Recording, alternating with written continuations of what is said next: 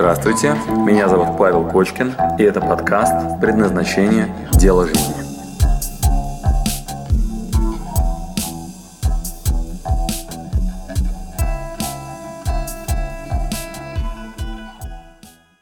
Алена, есть несколько направлений, а, все идет по какой-то внутренний, а все идет какой-то внутренний поиск.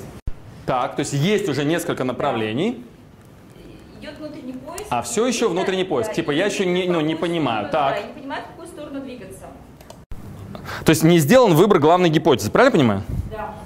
Значит, смотрите, вот что она сейчас рассказывает про Алену. Алена, привет тем, кто в онлайне. Значит, не сделан выбор главной гипотезы. Есть такая штука, называется доминанта Ухтомского.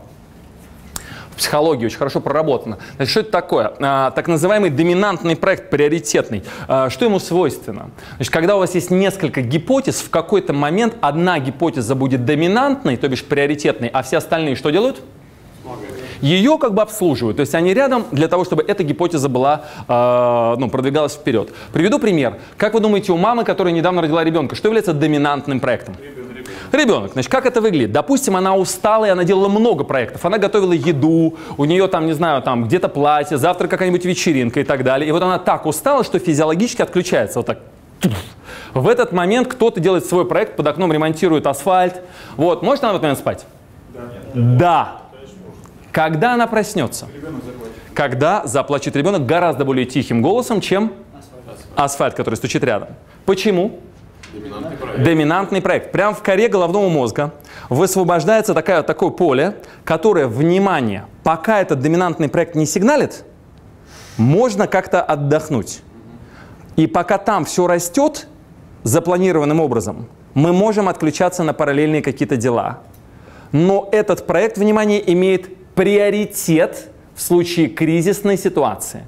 Что это означает? Когда возникает вопрос, этим надо заниматься или этим в случае кризисной ситуации, ему всегда будет отдан приоритет. Понятно, о чем речь? Вот именно так определяется выбор вот этот приоритетный. Это не означает, что вы большую часть времени этим занимаетесь. Понятно? Это не означает, что у вас там какое-то абстрактное принятие решения. Значит, что является доминантным проектом? Это когда вас перед выбором поставить, ты вообще вот здесь или здесь. Если жесткий критерий, то тогда ты, доминантный проект выигрывает. А, простой пример. Мне когда кто-нибудь по бизнесу предлагает какое-нибудь решение и говорит, слушай, хочешь там вот больше денег зарабатывать, например, недвижимость в Флориде продавать? Я говорю, да, да, классно. Еду туда, и вот так со мной происходит, вот так. Почему? Не доминанта. Экономически может быть гораздо более выгодным. А, интересно тоже, но что-то такое вот в этом общем коктейле, что мне подсказывает, слышь, э, и у меня лень появляется. Что такое лень? Это пролонгированный страх. Пролонгированный. Почему пролонгированный? Чего я боюсь? Что мне подсказывает лень? Аж, ну. Точно. Неэффективного использования энергии. Это экономить энергию. Абсолютно верно. Все правильно. Экономишь. А иначе можно начать деньгами печку топить. То есть ты можешь начать делать проект, который не твой, включишься в него, получишь инфаркт, будешь так лежать и говорить, чем-то я не тем все-таки занят.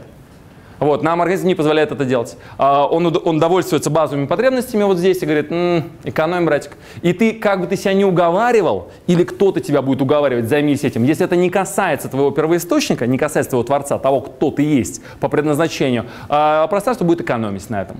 А вот в твоем деле жизни, в твоем предназначении, то, подо что ты был задуман, вместо экономии ты не сможешь сдерживать. Понятно, о чем речь?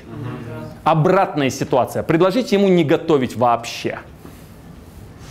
Смотрите на его улыбку, на его лицо, да? Например, мне предложите не готовить.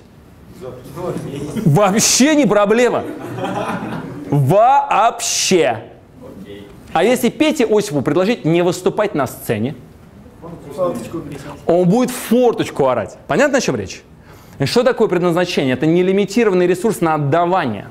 Вы там не то, что не конкурируете, а любой, кто в этом направлении двигается, для вас друг, помощник и поддержка. Вместе вот так встаете, и поток увеличивается в разы. И еще, если кто-то есть, кто этим занят, вместе встаете, там не бывает конкуренции, вы готовы приплачивать за это направление. Вы находите, попросите Олю не заниматься детскими стишочками.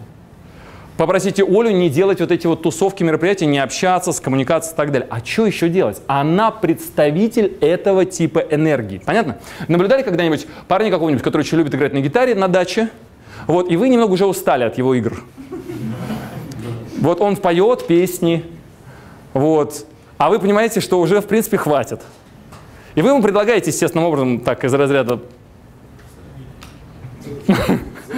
Слушай, м, да, поболтаем, да. Вот, а он говорит, сейчас еще одну песню, короче, вот, сейчас. И вы про себя думаете, вот, вот, а, надо такой ресурс искать. То есть, если вам не дают это делать, вы будете в форчку орать. Я когда еду в отпуск, а, в деревне в Таиланде, в которой мы живем, два человека из соседних домов покупают у нас тренинг предназначения там на месте. Это сейчас произошло. За полную стоимость. Как вы думаете, почему? О чем мы с ними беседовали на лавке, когда с детьми гуляли или когда на море ходили? О чем? Почему? Потому что меня не заткнусь даже в Таиланде на эту тему с друзьями, которыми мы гуляем. Это. Я сегодня задаю, так, между прочим, вопрос. А ты чем занят? Кайфуешь, нет? До конца жизни готов? У-у-у. Твое нет? На. И мы так медленно, спокойно идем, беседуем о жизни. Парень напротив, Костя, пол, полностью заплатил за тренинг, учился у нас в соседнем здании. Вот, Сабинин у меня у сестры есть, э, у, у- у жены есть сестра родная, у нее есть муж. Полностью заплатил, пошел учиться. Очень сложно рядом со мной находясь, нет, не попасть под этот поток, даже на отдыхе. А он сто пудов вам что-нибудь приготовит. Где-нибудь вы будете рядом с ним, он вас накормит. Не спрашивая. Понятно? А есть женщины, которые вас переоденут, а вы такие, не надо, мне нормально. Они говорят, погоди, погоди, смотри, смотри, как это. И ты говоришь, блин, ты хорош. Домашние шортики, как Вот. размера. Да, да, а она- да, да, да, да. Смотри, сейчас мы тебя вот это, вот это вот переоденем. И вы про себя думаете, боже мой. Короче, каждому свое. Это какой у нас был вопрос? Сейчас, секунду. Это был а- вопрос? Один вопрос и три дополнительных вопроса. А, поймал кто-то там золотую рыбку, вот, еврей, еврей поймал золотую рыбку, вот, он говорит, у тебя три желания. Он говорит, хорошо, дача, квартира, машина – это раз. Так, что там, еще вопрос? Да, есть доминантный проект. Так. Но все, все-таки есть, хочется чего-то большего.